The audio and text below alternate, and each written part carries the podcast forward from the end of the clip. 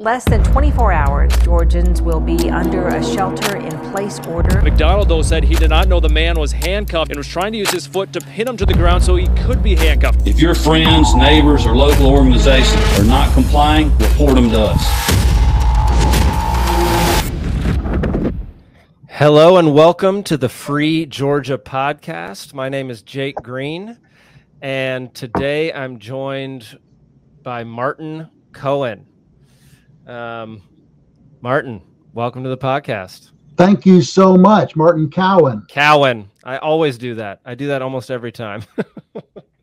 no worries. I think of uh, whenever I see a name that looks like yours, I think of the Coen brothers every single oh, yes. time. but it's Cowen. wonderful, wonderful producers. Well, Martin, um, tell us tell us a little bit about yourself and uh, what you're doing here today. Well, I'm 70 years old and I've been studying freedom for 50 years. Uh, freedom is the protection of private property by the rule of law. And uh, this is totally consistent with the uh, general principles of the Libertarian Party, of which I'm a member, uh, a very proud member, in fact. Uh, many people will know that I attended the, the, anybody who's heard me talk before will know that I attended the 1972 oh my God, uh, Libertarian Party convention for the state of Georgia. It was uh, located in the Americana Hotel when that hotel was located on Peachtree uh, Street, just north of where the symphony and stuff uh, is. It's no longer in that location. It, there's still an Americana Hotel in Atlanta. So I've been around quite a long time, and I'm very proud to uh, be particularly active in the party now.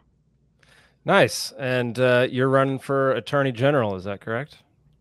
I am, and uh, it's and it's a very interesting. I'd love to be running for this office. Uh, as your viewers may know, I ran for Congress in 19 and 2018 and 2020. Um, but there's really very little traction there for me. Even if I got into the office of Congress, all you could do, uh, which Ron Paul famously did, was to educate the public. And while educating the public is our main task, uh, to be the attorney general will really be, uh, uh, you know, I can really do stuff as an attorney general far beyond educating people. Although one of my main functions will be to try to educate legislators uh, into the um, nuance of private property so that they don't constantly violate our rights. well, that's what we like to hear. Um, how long have you been practicing in Georgia? I was admitted to the practice of law in 1975. So what does that up to? It's 47 years. Oh my God, a lawyer for 47 years. Um, and a lot of that time, I was a criminal defense lawyer, a divorce lawyer. Uh, I did uh, a lot of probate work, and in fact, because of my probate work, I was appointed a um, uh, associate probate judge of Clayton County, and I held that position until December of 19, uh, 2000. Uh, 2015 and I, I, resigned from that position and basically retired. I mean, I had a you know little bit of cases here and there, and that's true even now. But I at as soon as I resigned from being a judge, then I was free to do politics because you can't do ju- uh, politics in Georgia as a judge. And so I immediately went to the um, Libertarian Party of Georgia and attended a convention and honestly, I'm not sure that I attended a convention before that since 1972. I mean, I'd been a member on and off, and I'd had and I'd run, had been an officer in a local um, in the Clayton County affiliate of, of the Libertarian Party, which doesn't exist anymore, but I I had done that. Uh, so anyway, I, I I went to the uh, convention, and I ran for uh, the executive committee, and of course nobody knew me at that time, and I didn't win. But but this is a key. I went uh, I went to the first meeting of the executive committee after the convention, and I, and you know people don't show up. The guy that I don't know if it was the guy who beat me in the election didn't show up, but somebody didn't show up, and so I was immediately appointed to the executive committee of the Libertarian Party of Georgia, and I've been very heavily involved since then. That sounds about right for the Libertarian Party. How many? It's, it's, true of all volunteer organizations. When, I mean, I've, yeah. I've, been a member of a number of volunteer organizations, and I, I love the saying: "There's always room at the top of a volunteer organization." And uh, you know, as we talk, uh, we'll get into some other things because I, I'm really quite near the top now. tell you about that shortly, I suppose. So how how was that 1972 convention compared to the most recent one this this year? Well, um, there was to, to call the Libertarian Party eclectic is an understatement. We've always had uh, very odd people, and I don't say that I'm not odd. You know, we've always had people that are dressed funny, people that have weird ideas, and uh, and boy, the, you know, the, I'm not even going to say the weird ideas that were present at that convention because I don't want to embarrass the party. But, um, you know, there were some very weird, odd people uh, that showed up there. Of course, people like me too, who are not quite that odd, but um, it was very, very um, bizarre. And I, frankly, have always enjoyed that aspect of the Libertarian Party, um, and I, I, I'm not objecting to it uh, but there is a trend now, and this is largely driven by the Mises Caucus, just for us to try to get serious. And so we're going to do away with costumes, and we're going to do away with clowns, and we're going to do away with, uh, you know, fringe characters. And it's not because we don't like clowns, we don't like fringe characters, uh, but you cannot run a country. You cannot be the governor of the state of Georgia or the attorney general of Georgia in a clown suit. You have to be a serious person and I think I myself am a very serious person. And the party largely is loaded with serious people now. And I have to say, it's probably due to the credit of the Mises Caucus. Yeah, I would agree with you. And you're you're not kidding about uh, some interesting and odd characters. I went to the national convention this year, and uh, yeah, it was it was very colorful. well, you know, I was there too, and uh, to be honest with you, this was not nearly as colorful as as many in the past. I mean, I attended the I don't know when it was, maybe 2018 when um, John McAfee was there running for president. Mm-hmm. Of course, now he's dead tragically. I mean, he yeah. who knows who knows what happened to him in Spain in the prison in Spain, but you know his body still hasn't been released. But he was boy was he a colorful character and he had a lovely wife and he probably spent a hundred thousand dollars on that convention showing us a good time. And we had dancers and you know clowns and people on on uh, stilts. And i mean he it was such a show because of him. Um, mm-hmm. it was really really great. So he was quite a character but um, he's not the kind of person that uh, we need to have leading the party. Now I frankly admit that I voted for him as a presidential candidate back then. Um, and uh, so did our whole delegation. The Georgia delegation voted, you know, our majority went for uh, John McAfee. But, you know, I think the party, the Libertarian Party, has grown beyond uh, characters like John McAfee, rest his soul. I mean, he was a, a very nice man, and I'm not saying anything bad against him. But to be the leader of the of the United States, the president of the United States, you have to be a very serious person to be the leader of this party that is the Libertarian Party. You have to be. We have to become more serious people, and that's happening, and that's happening. I'm very proud of that fact. Yeah, and I think there's a there's definitely like a fine line to walk because you know the Libertarian Party is all about individuality and being your own person and taking responsibility for yourself, but um, there is some there is a point where being too individualistic gets in the way of actually running for an office or you know being in charge of anything where people will actually take you seriously. So i think it's good that uh, mises caucus has gotten so many folks involved who are serious about getting things done and doing things in a way that will impact people outside of the lp um, and yeah, I think it's been I think it's been a great couple of years for the Mises well, Caucus. You know, the simple truth is, you know, you have to ha- you have to wear the uniform. Mm. and, you know, here I am I'm wearing a nice you know a nice button down college shirt, uh, mm-hmm. uh, which you know I don't wear normally during the day, but um, you know I want to make a good impression to your viewers and show that I'm a serious person. And we have to do that, and we're doing that. We are doing that nationwide, largely because I think the Mises Caucus influence and we don't have the people, many of whom I love, who are literally clowns. I and mean, I like clowns. I'm not saying anything, you know, I'm not saying any fundamental moral thing about them. I'm just saying the face we have to put forward uh, as a libertarian, as the Libertarian Party, has to be a serious face. you know, and me, you know, I, I, I'm I, I'm not I'm literally the the I've been around the party longer than anybody in Georgia, and uh, one of the top three, I think, in the entire country. I'm in a very very uh, long history with the party, and I think there's only two other ones who are founders uh, of the party. Who uh, and one of them showed up, I think, in um, uh, in Reno when we were there at the convention most recently. All right. And so, so there's one other guy, at least one other guy, who's been around as been around and involved as long as I have. So, yeah, I, I like to think of myself as the senior statesman, so to speak. I think that's fair at this point. um, so, Martin, what made you want to run for attorney general over anything else that's um, up for grabs this this year? Well, I ran in 2018 and 2020 for Congress, and I was very interested in ballot access back then, and I'm still am, and I'm still the the plaintiff in a major federal lawsuit, which will go to the Supreme Court of the United States um, shortly. I mean, we're going to file a petition for certiorari probably in August, uh, and it's Martin Cowen versus the Secretary of State. And so I'm very interested in ballot access, uh, and that's the uh, context in which I was running for Congress. You know, I had to get signatures, and um, we had two wins and two losses on that, and the most recent thing was a loss, which is unfortunate. And the loss created the necessity for me to get 27,000 signatures. Jeez. And so I thought, you know, I'll come back to this after we win the case in the Supreme Court.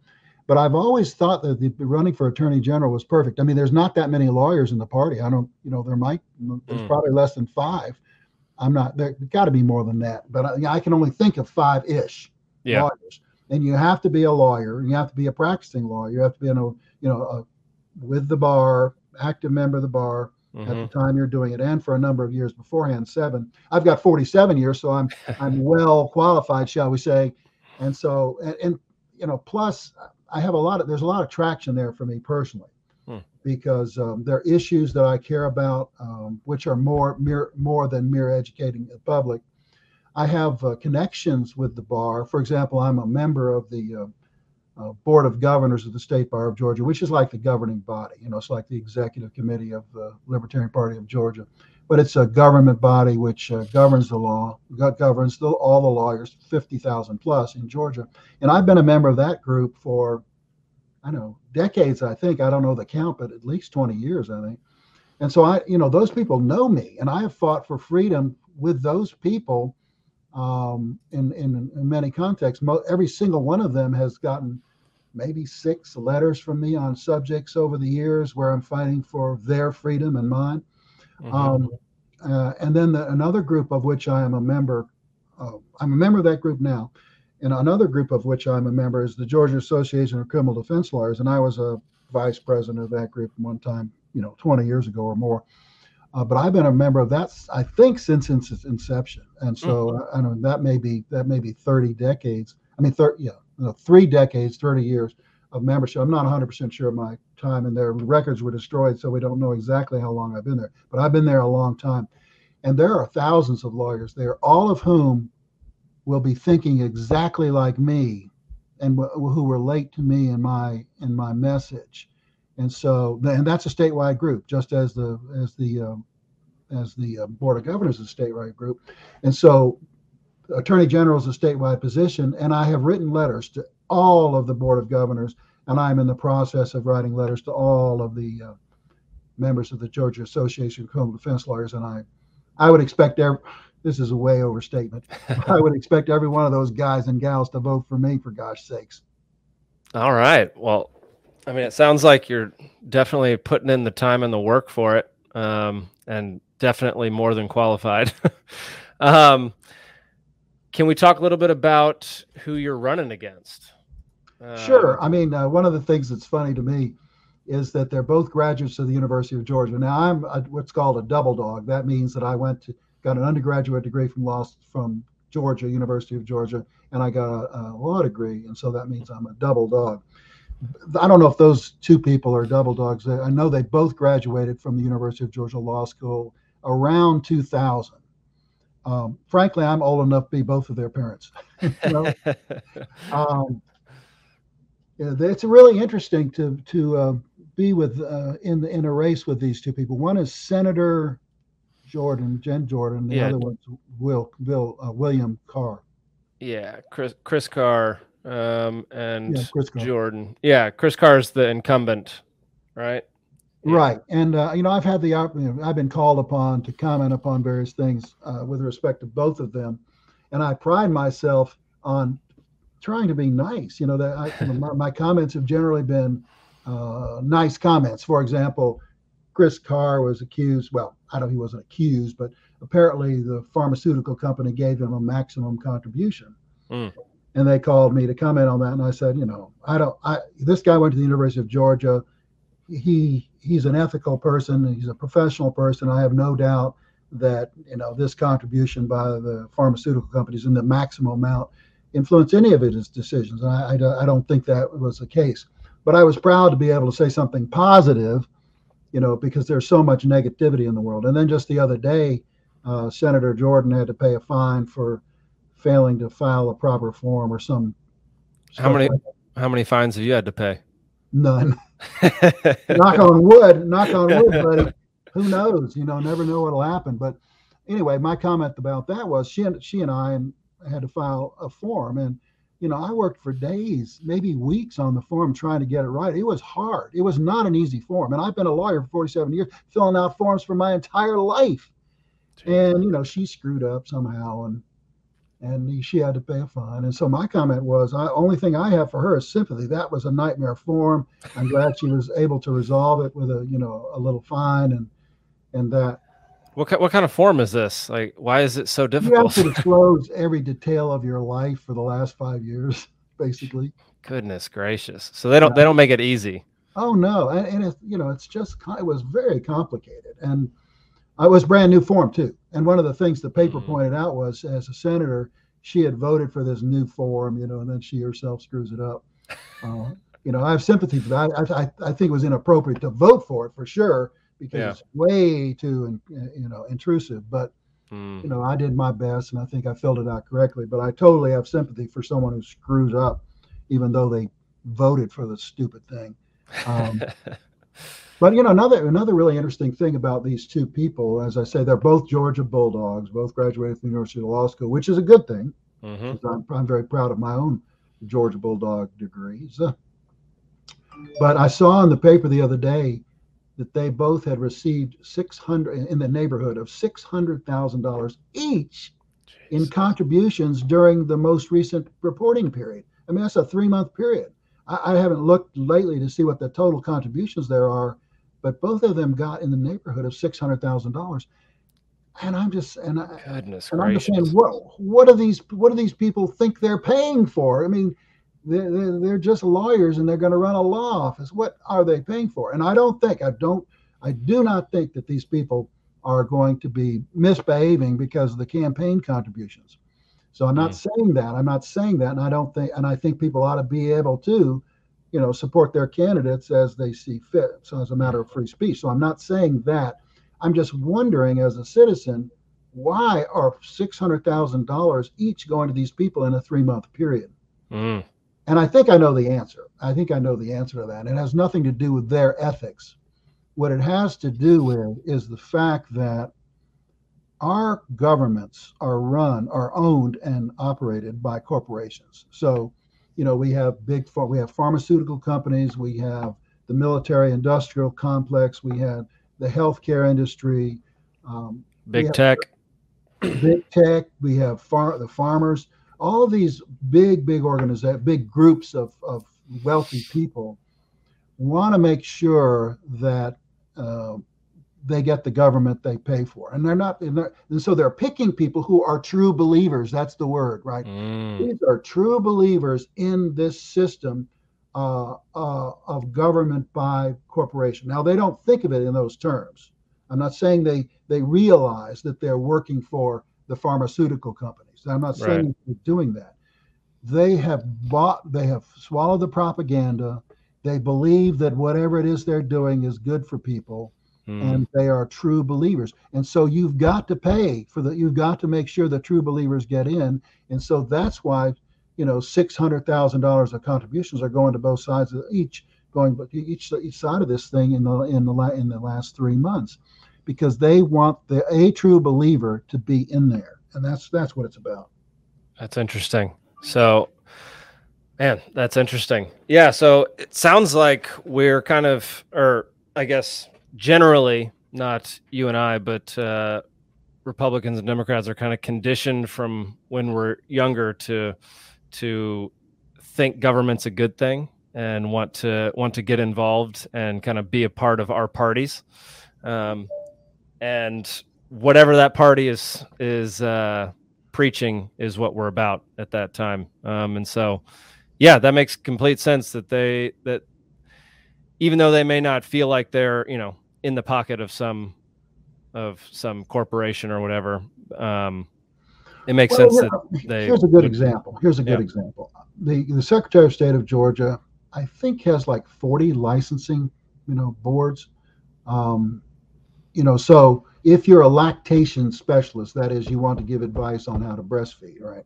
That's Mhm. a lactation specialist. You have to have a license issue, issued by the Secretary of State. You know, and there's requirements and and all this stuff, and they've got 40 of those. Hmm. I think there are probably a lot of other licensing things going on there, but a- a- and I, my guess would be that my opponents think that those licensing boards somehow help people. That is, help customers. Mm, That's the propaganda. You know, we need to make sure that those uh, those hair braiders. I'm not sure we have a hair braider license. I know there's in some states you do have to have a license to braid hair. I, I think we might need that here. I'm not sure. but uh, you know they you know they think that's somehow good and justified so that's the propaganda that that we need to have licenses to protect the people from people who don't know what they're doing Hmm. but the truth is is that all of every one of those licenses has one purpose and one purpose alone and that is to reduce competition uh, for the people who are already in place. They don't they don't want to have to reduce their prices because you know hundreds of new uh, lactation specialists comes on the scene. They Mm. want to main, maintain the prices at a high level. So that's true of all those licensing boards but it's even more true um, in, in in the specific area of healthcare. People are horrified as am i about the cost of healthcare. Um, and it's only high precisely because the government regulates it and licenses it so harshly you know, in the absence of government regulation and government licensing, most procedures would be the price of a McDonald's Happy Meal. One of my favorite examples is you think about strep throat. Knock on wood, I haven't had strep throat very much, but you can buy a, a strep throat test kit uh, on the internet for less than a penny. I mean, because you can buy a hundred of them for five bucks. Then, you know, if you have strep throat, you you, know, you could get a shot of penicillin, which is a one dose thing which you know penicillin is way out of patent and it's cheap. I mean, I, I don't know that you can literally buy a five dollar shot of penicillin, but there's no reason why you couldn't in the absence of government regulation. right. And then and then strep throat. I'm not giving not giving medical advice here. I'm just giving a political example. You know, then you know in a day in a day strep throat is wiped out by penicillin. And so that's five dollars. That's a happy meal to fix, uh, you know, not a not a not a pleasant sickness. Yeah. But you know, if you do that through insurance, and I've actually looked this up, it costs up close to two hundred dollars to deal with strep throat. You know, because you have to make an appointment down the road. You know, you have to pay co-pays. The insurance company pays something. Then you have to pay for a medication, which is going to be priced sky high and not merely five dollars. And it ends up costing, on average, according to my research, you know, within the last five years, about two hundred dollars. But Mm. that's true across all medical services provided. I mean, we are so, I mean, ruined by government in the field of, uh, of healthcare because it's all they want to do is protect the wealthy constituencies to make sure they continue to make lots and lots of money. It's just, it's just a tragedy. That is a tragedy. Like two hundred dollars might not sound like a ton to a lot of people, but I remember when I was, you know, living paycheck to paycheck. Um, two hundred dollars was basically paying rent or not paying rent. and that's just for one you know little sickness that's going to knock you out for a few days. So like, and it, that's only one instance of it. There's countless others. Yeah, there's Um, one, one other zone which I uh, always like to mention, if you don't mind, and that is the Mhm. what's called the certificate of need. A certificate of need law, and I think 30 states have these things, and we have it in Georgia. If a large investor wants to create a new hospital or a new medical facility uh, over a certain threshold amount, maybe a $250,000 or something like that, he can't just you know invest the money. He has to file a request with the government to get a certificate of need that this new MRI machine is needed in Jonesboro, Clayton County, Georgia, which is where I live. Um, and that's solely, solely to stop competition. And it's in an area where, I mean, we- have suffered from bad healthcare for the last two years from COVID, and allegedly we're worried about hospital space. And yet we have laws in place to stop people from making new hospital beds in the absence of permission. And they wouldn't give permission if they, you know, in a general case. So, you know, the certificate of need laws is a very, very good example, but a very, very bad case of restricting the freedom of people to, you know, enter into businesses and provide services to the customers. Seriously, that is crazy. Um, how would you how would you get the word out? Like, it's like some of these subjects are super detailed and intricate. Like, how how do you get the word out on some of these things and make it like uh, palatable for for the everyday person? you know, doing what we're doing right now is the only way I know how. But, you know, we I have been invited to two uh, candidate forums where I'll appear with both of the candidates. I actually was invited to one, uh, but the thing was canceled because nobody else said they show up. I was going to be the only candidate. But I'm I'm guessing that the League of Women Voters, which is happening in August, and then the Atlanta Press Club, which I think is happening in October, will be attended by one or more of my opponents and so I'll have an opportunity there to talk about this kind of stuff. But geez, I mean, it's it's a nightmare. People are so misled. I mean, it's just it's so sad because people, you know, think that the government's on their side and trying to do something for them, and that's almost never the case. Almost never the case. Yeah. Um, what separates you from, aside from much more experience, from your uh, competitors? Well, um, you know, as I said to begin with, uh, you know, I believe in freedom. I believe that private property protected by the rule of law is the key, and that applies, you know, to every single thing that I'm I'm interested in.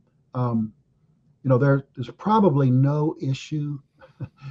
well, that's not going to be literally true, but there's very few issues um, that uh, that we will agree upon. That is me and my opponents. Um, so but but I'm going to have a pro. I will have a problem when I'm elected, and that problem is going to be that I have, you know, my obligation is to enforce laws, right? And so what I'm going to have to use is prosecutorial discretion to focus my attention on things which I think are, more, you know, important, and ignore things which I don't think are important. So, for example, in the case of the lactation specialist, our attorney general just lost a case in the Fulton County Superior Court within the last three months where the uh, trial judge said it's unconstitutional.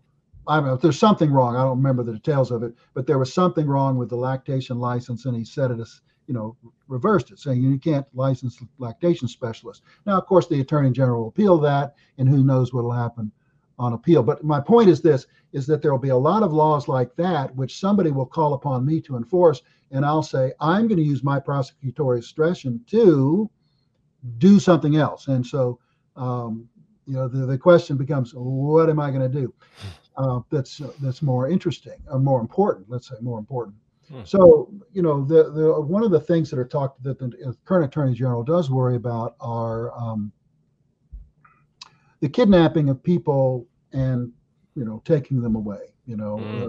uh, what do they call it child human trafficking is the phrase they actually have an office up there dealing with that but I have two specific ideas about human trafficking that I um, would like to implement when I become the Attorney General. Number one is that I would set up uh, secure kiosks in the airport at those transportation spots, like where A, you know, the A is there, and then you have the transportation cross, and there's a big, big crossroads right there.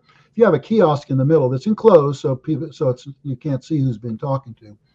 uh, which says, you know, we're interested in human trafficking report instances here, you know, uh, in, and d- with fund, sufficient funds, we can have that on every single concourse. We could have it in bus stations. We could have it in train stations, you know, where we have trained people at these locations looking for human trafficking, actually looking at the people and saying, uh, is there something wrong with that situation? Or when people come and say, I'm worried about this or that situation.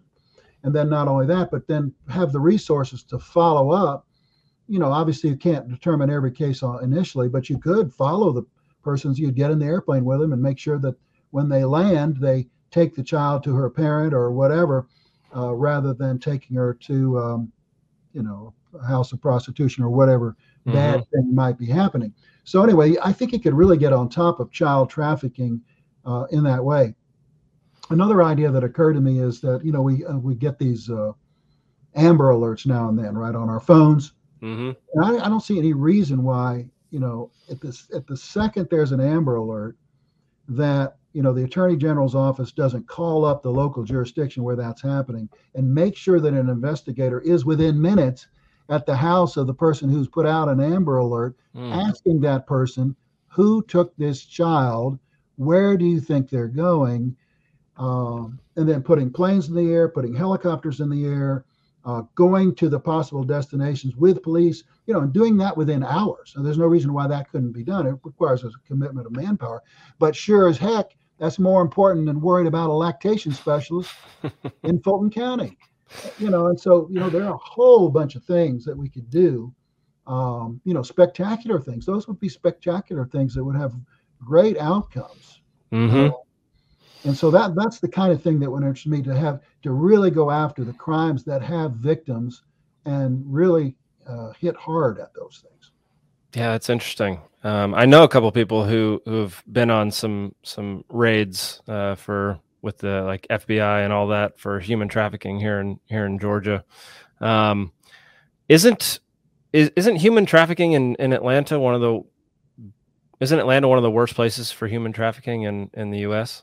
You know, I've heard that. I have actually heard that, and um, you know that makes some sense because we're such a transportation hub. Yeah, yeah. And plus, we uh, maybe we're not uh, spending enough time and resources on it. I mean, that's a perfect, that's a really good example of something where you can talk about it and you don't have to do anything and you get brownie points just for talking about it. But I'm, but my proposal would be we actually do something about it and let the hair braiders go. well, I would, I would agree with that. Um, let's see. You know, no, go I for wanted it. to mention another issue. Um, you know, we, uh, I saw a report today that Uvalde. Is that how we pronounce that word, Uvalde, Texas? Well, I, uh, being from Texas, we always pronounce it Uvalde, but uh, I'm pretty sure I've heard every single variation at this point. So I, I like Uvalde better. So Uvalde, Texas, they had a report today that almost 400 law enforcement officers were on that scene before they invaded. 400. I mean, this this this is a re- really big black eye um, for law enforcement. Uh, wow. Probably a black eye they deserve. Uh, but you know, I'm rec- I'm recalling um, the incident in was it Parkland, Florida? You know, four years, five years ago, where there was an invasion by a single kid mm-hmm. into the school, and they killed he killed a lot of people. Mm-hmm. But the uh, school resource officer hid under the desk. And, uh, he did, you know, he didn't behave right. I don't, I don't know that he hid under the desk, but he he didn't right. he didn't behave correctly. And I saw a story, you know, this year about his prosecution for that. Now, it is so funny. It's uh, funny is the wrong word. It's so odd that mm-hmm. here we mm-hmm. have one guy, one guy who failed to, you know, inter, intercede, and he should have. I'm not saying he shouldn't have, but then we have almost 400 officers who do the same thing in Uvalde. Is that right? Uvalde, Texas, and um, you know, we have a lot of time as yet, and not much time has passed yet. I wouldn't be surprised to see prosecutions like those that we have in Florida right now for that one one man. Um, you know, it's just shocking to me that I mean, police officers have great press, generally speaking, but mm. you know, boy oh boy, these two instances are are horrible. And then on the other yeah. side of the coin, where you know, do, doing too doing too little is doing too much. And one of my uh, one of my campaign stories is the story about um, Habersham County. Some years ago, there was a uh, the police officers got a no-knock warrant, and uh, they tossed a flashbang grenade in the front door, and it went into the baby's crib and burned his face badly.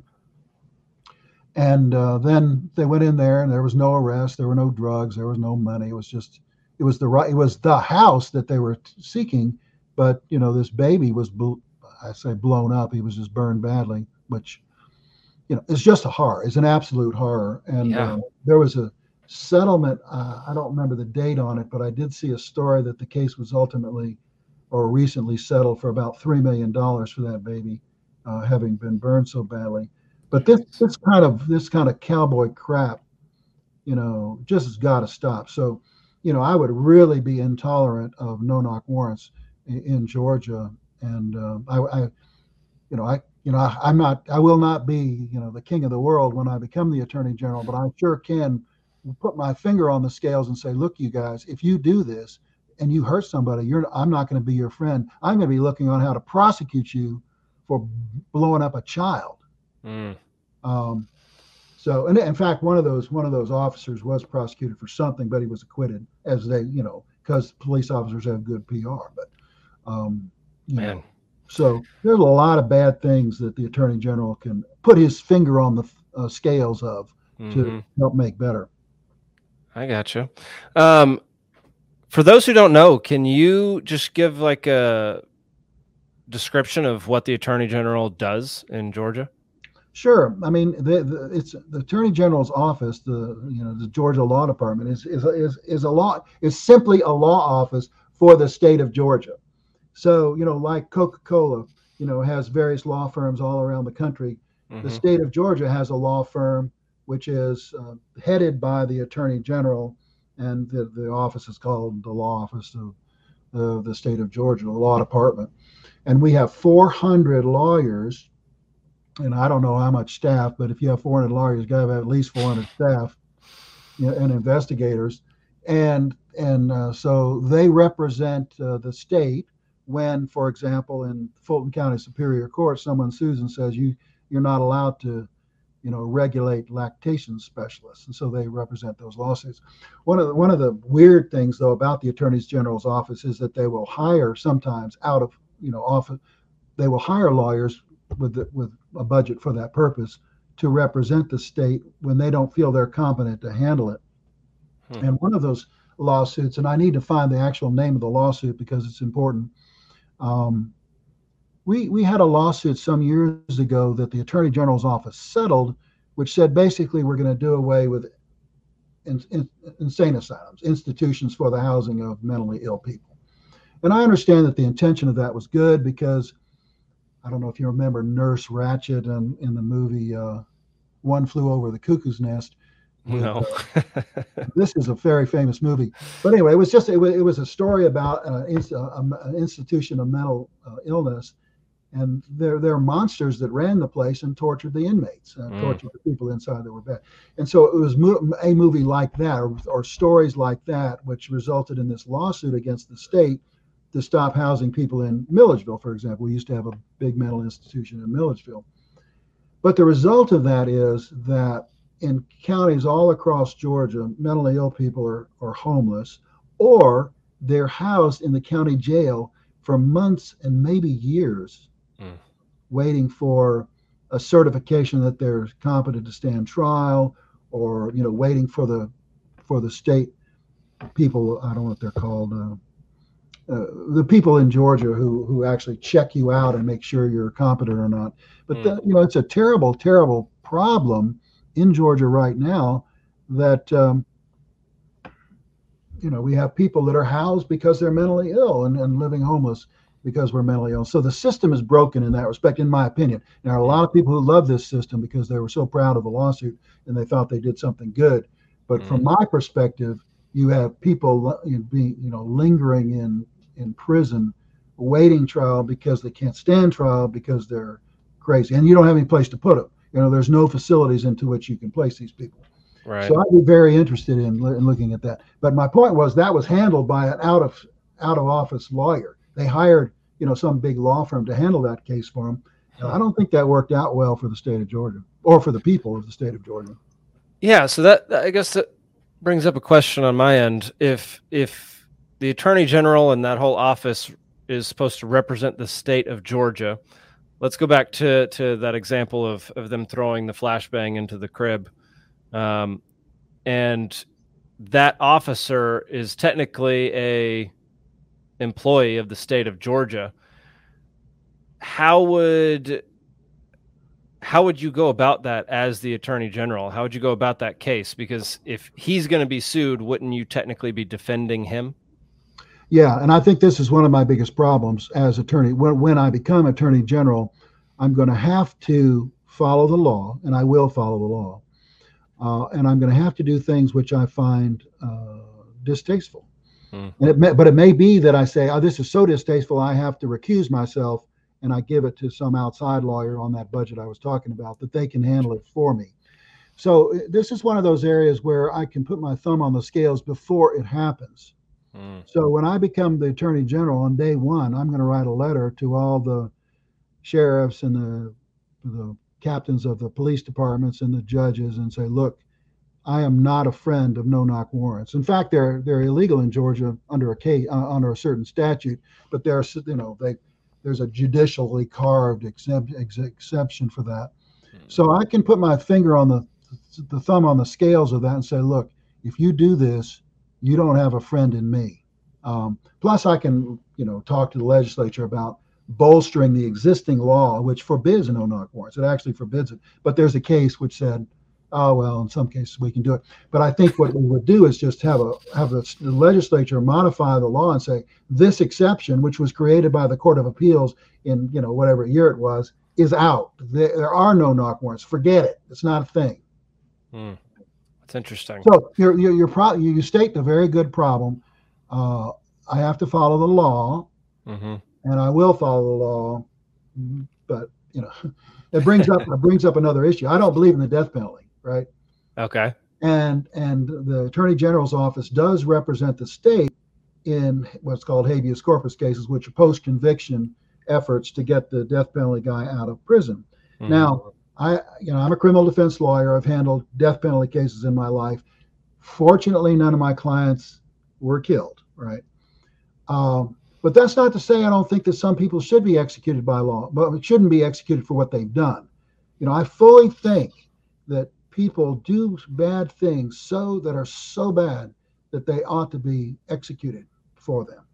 My position of, of no death penalty is this the state is not competent. The state mm. is not competent to decide who should live and who should die. They are stupid. they are stupid. They make mistakes. Yeah. Um, you know, and so you know the cases that I had to handle the death penalty for, you know, I I worked really really hard. I mean, worked for thousands of hours trying to make those things go well for my clients, and they did. Um, but not all lawyers are like that. And I'm not saying that those cases which have death penalty administered or had bad lawyers. I'm not saying that because they very often have really great lawyers who are dedicated and they just lose the case and the death penalty is imposed. Mm-hmm. But what I am saying, this this will create a problem for me in the attorney general's office. So I can just say right now, I will look at those cases and we will defend those that I think are appropriate. And I will look at them and say, well, in my opinion, do I want this man's or woman's blood on my hands? Do I want them executed with me being the plaintiff trying to put them in the electric chair or whatever means we have at that time? And if I say yes to myself and I can live with it in my conscience that yes, this person is for somebody who should be executed for what they've done, then you know I'll, I'll represent them and I'll represent the state and oppose letting this murderer go. But you know, it still creates a problem for me because in principle I am against the death penalty, and what I'm doing there is I'm just saying, well, if I think it's okay, right, as the uh, attorney general, if it seems to me like it's the right thing to do, then I'll do it in that case. I got you. I got you. Yeah, you're you're not wrong about uh, about the state being incompetent when it comes to that stuff. I follow the Innocence Project, and man, too many people get executed that did not commit the crime that they were convicted of. It's really disheartening sometimes. And then sometimes you get that email in the morning where somebody got released and they got they got the person off, which is great. But yeah, yeah, it's I would brutal. Not, I would not want to have the execution of an innocent person on my conscience. That would be, yeah, just about the worst thing I can imagine as a lawyer. I would have to agree with that. Um, not as a lawyer, just as a regular human. Sure, absolutely. um, I I suppose uh, your life would be a little bit easier once you're attorney general if you had someone like Shane Hazel as governor. Oh my God! Oh, you're so right. What a team we would make! My God. Oh man, a libertarian, two libertarians up at the top. That'd be fa- fantastic. Oh man, you know, I'd spend a, one of the things. You know, if if somebody else was the attorney general, there's so many things that I, you know, I would be opposed to lockdowns. I'd be opposed to masks. I'd be opposed to vaccine mandates. You know, all of these terrible infringements of rights, which in Georgia we frankly didn't have as bad as some other states mm. and other countries. But you know, I'd spent a lot of time fighting over those things. Mm. If they happened, and I, I'm not sure those would come. But hopefully, we won't go back to that. But gosh, let's hope not. those, those are terrible precedents for freedom. Yeah, I mean, if Abrams wins the governorship, we might be seeing some of that stuff again. Well, I'd be inclined to move to Florida.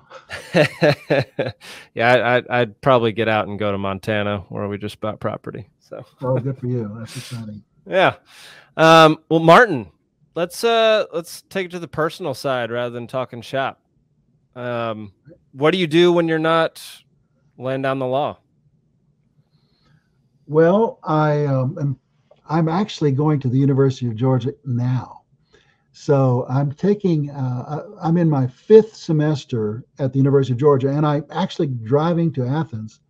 Uh, the summer break so I'm not doing it the second, but I'm taking ancient Greek. And uh, so uh, that's just been great fun. I've been actually studying ancient Greek for uh, close to a little over four years now, but I've had five, it'll be my fifth semester at the University of Georgia this fall. So that's been great fun. But not only do I study Greek uh, at the University of Georgia, so I'll be a triple dog, uh, I have an international group uh, that's run by a guy from uh, Tel Aviv in Israel, and we're we're going through actually one of the textbooks that I've actually used, um, you know, going back and rereading it and translating it. And so he and I and others do that online. I did that tonight. I mean, I told you I have something from five to seven, and so I did my international Greek class via Zoom, which is just great.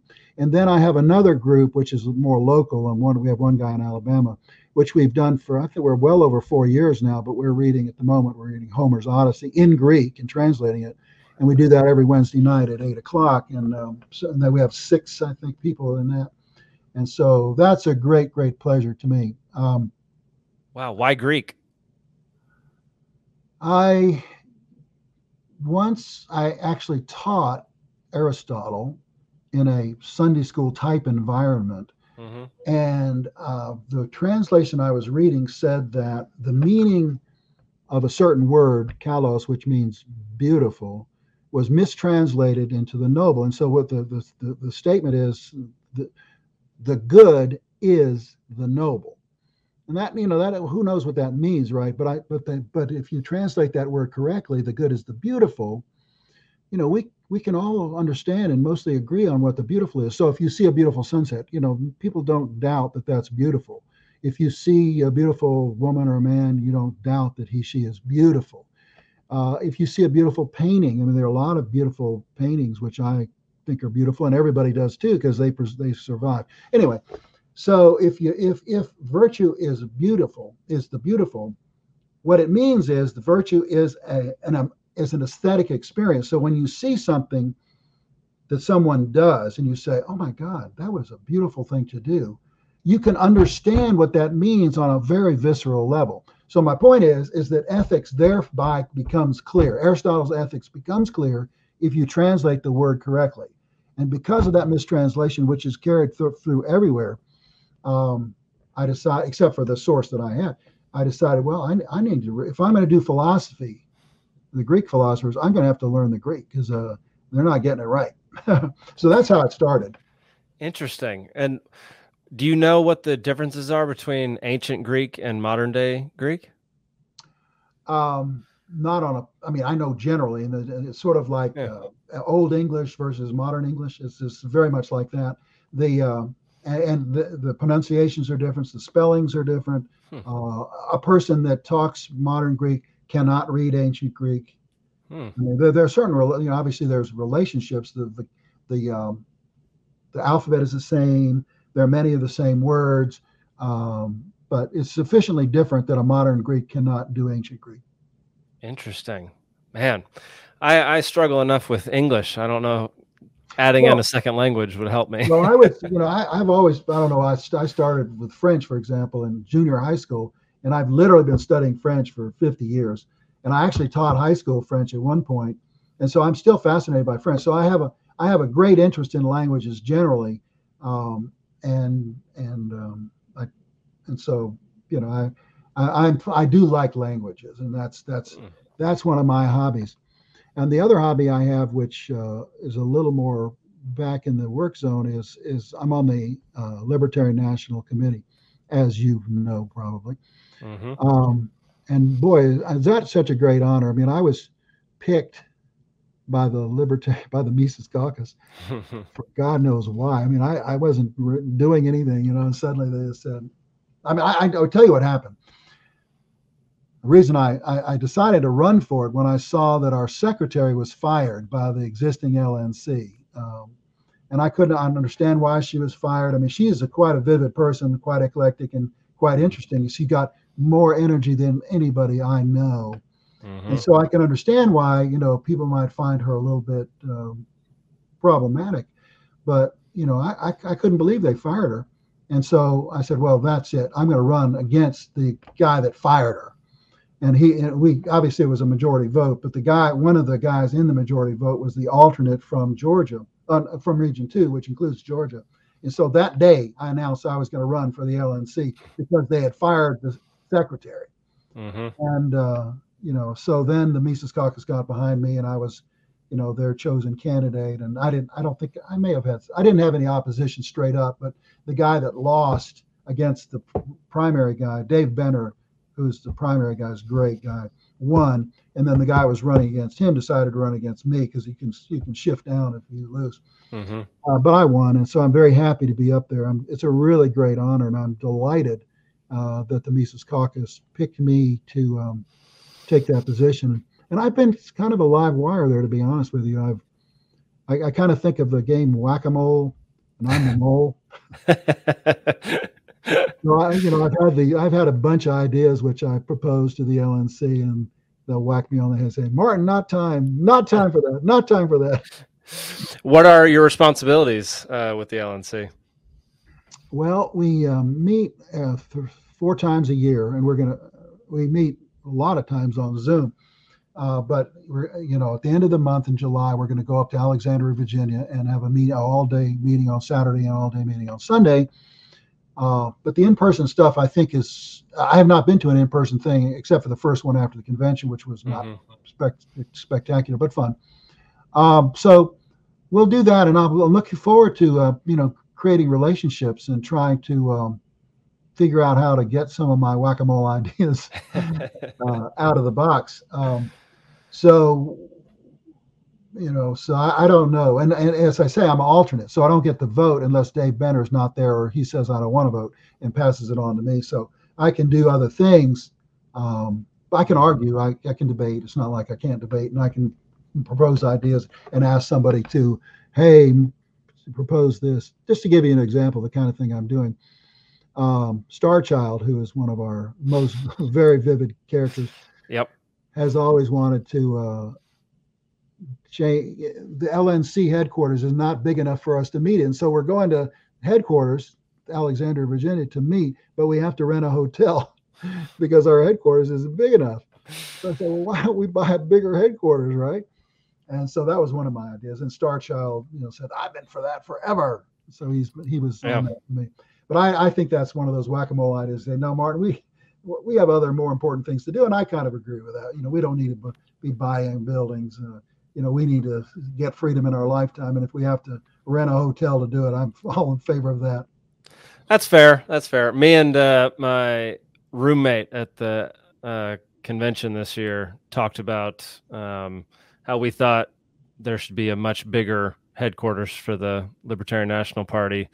Um, he he suggested uh, buying up like a, a out of business mall where you could set up different shops inside. You could set up like dormitories and stuff like that for when you have conventions and stuff. I think that's a great idea. My my idea was sort of like that. I thought, you know, have you ever, you know, you can get a church, you know, a, mm. sort of, uh, you don't have to be a mega church, but a big biggest church with, uh, you know, a lot of land where you have a lot of uh, parking. Mm-hmm. And then obviously inside you'll have a, uh, a community room. You'll have the main sanctuary, Mary secondary sanctuary offices. Mm-hmm. You know, so if you got some church, an out of business church, um, that would be perfect because then you have all the meeting facilities you need. It wouldn't be quite as big as a mall, but perhaps it'd be more suitable for the purpose. Yeah. Um, and I, you know, ch- churches are probably on the decline. Not that I think that's a good thing, but um, and so I wouldn't be surprised if there are a bunch of church properties for sale. And what are you going to do with it except you know something like this? Yeah, that does so make sense. Might, might be cheap. I like that. Yeah, we also talked about having having the convention in the same spot each year and somewhere central where you're not flying all the way across the country to Reno, Nevada. And man, that was an expensive trip. oh, it sure was. I mean, I uh, yes, I thought it was terribly expensive. But on the other hand, you know, we had two. I've I've been to four national conventions, and two of them were in Orlando, which of course for you and me is less than an eight-hour drive. Yeah, that's and I drove. I mean, I drove down there, and um, I love that, but you know, somebody, some people live in Alaska, some people live in California, yeah. so I, I can see the sense of moving it about. I dread, and you know, part of my duties at LNC is to appear four times a year. This mm-hmm. trip to Washington is not too bad, uh, but it's expensive. I mean, I don't know, eight hundred dollars for airfare round trip, and yeah, especially ho- right now, hotel four hundred dollars. So, I mean, I they could do the same thing in New York, and all that would be the same, although the hotel would be more. So, you know, it's going to be expensive. It's going to be in the neighborhood of a thousand dollars or more for me per visit. Um, and of course, we're we're serving for free, just volunteering our time and money. So, it's a four thousand dollar per year investment to be a member of the LNC. Mm-hmm. But I'm honored. I'm honored to be part of it. And that, that's that's kind of where the the third parties differentiate from the Republicans and Democrats is uh, we have to. It's all voluntary. We all we all have to pay for everything that we do with the Libertarian Party, and it man, it's it's it's why you don't get people doing this long term all the time. Like there are people like you who have been in it for a while, but man, I I know of at least a few people already who have burned out within like five years. Oh yeah, um, oh yeah, that's a serious. I mean, I agree. That's probably the number one problem. We have to figure out a way to allow people to be burned out for a while, but then reignite them. Yes. When I ran my first Congress congressional race, I had a companion who was running for the state house, who was just a marvelous, marvelous guy. And I, you know, he and I would literally go door to door getting signatures together. And there was brutal. It's brutal doing that. I don't know if you ever done signature collection, but it's brutal. It's terrible. Anyway, so he he got burned out, you know, and he's gone. I mean, but he was a perfect candidate, perfect in every way, and yet he's burned out. But you know, he had a wife and two kids. I have a wife and two kids, but I'm retired.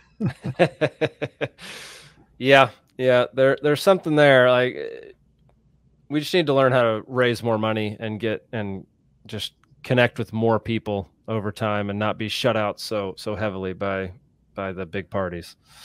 Um, well, uh, your campaign what uh, what can we expect from your campaign? Like, uh, are you going to visit any places around Georgia? What's uh? I will probably not be going to. Uh, I have been invited to go. For example, I was invited to go to Savannah for the uh, AFL-CIO meeting. I said, "There are no votes for me at the AFL-CIO." Um, so no, I'm probably not going to do a lot of traveling. If there's an opportunity to participate in a candidate forum in another jurisdiction, I will do that. So I went to Cherokee County because they had a candidate for forum and they invited me. Mm-hmm. Um, I think uh, Ted Metz was there. Ted and I, I think, were the only Libertarian candidates there, hmm. uh, and my opponents did not show up. And uh, but that was fun. I mean, it was great to you know actually to address the crowd and to be asked questions. And you know, I had about I don't know five questions, which was fun to answer. I, I did something in Union City where I was invited I've got these two um, events uh, for the Atlanta Press Club and then the uh, uh, League of Women Voters in Marietta coming up. Mhm. Um, but I don't really. I'm not going to go to any parades. I'm not going to go to. Um, I might, if there's a libertarian parade, I might go to it. I missed.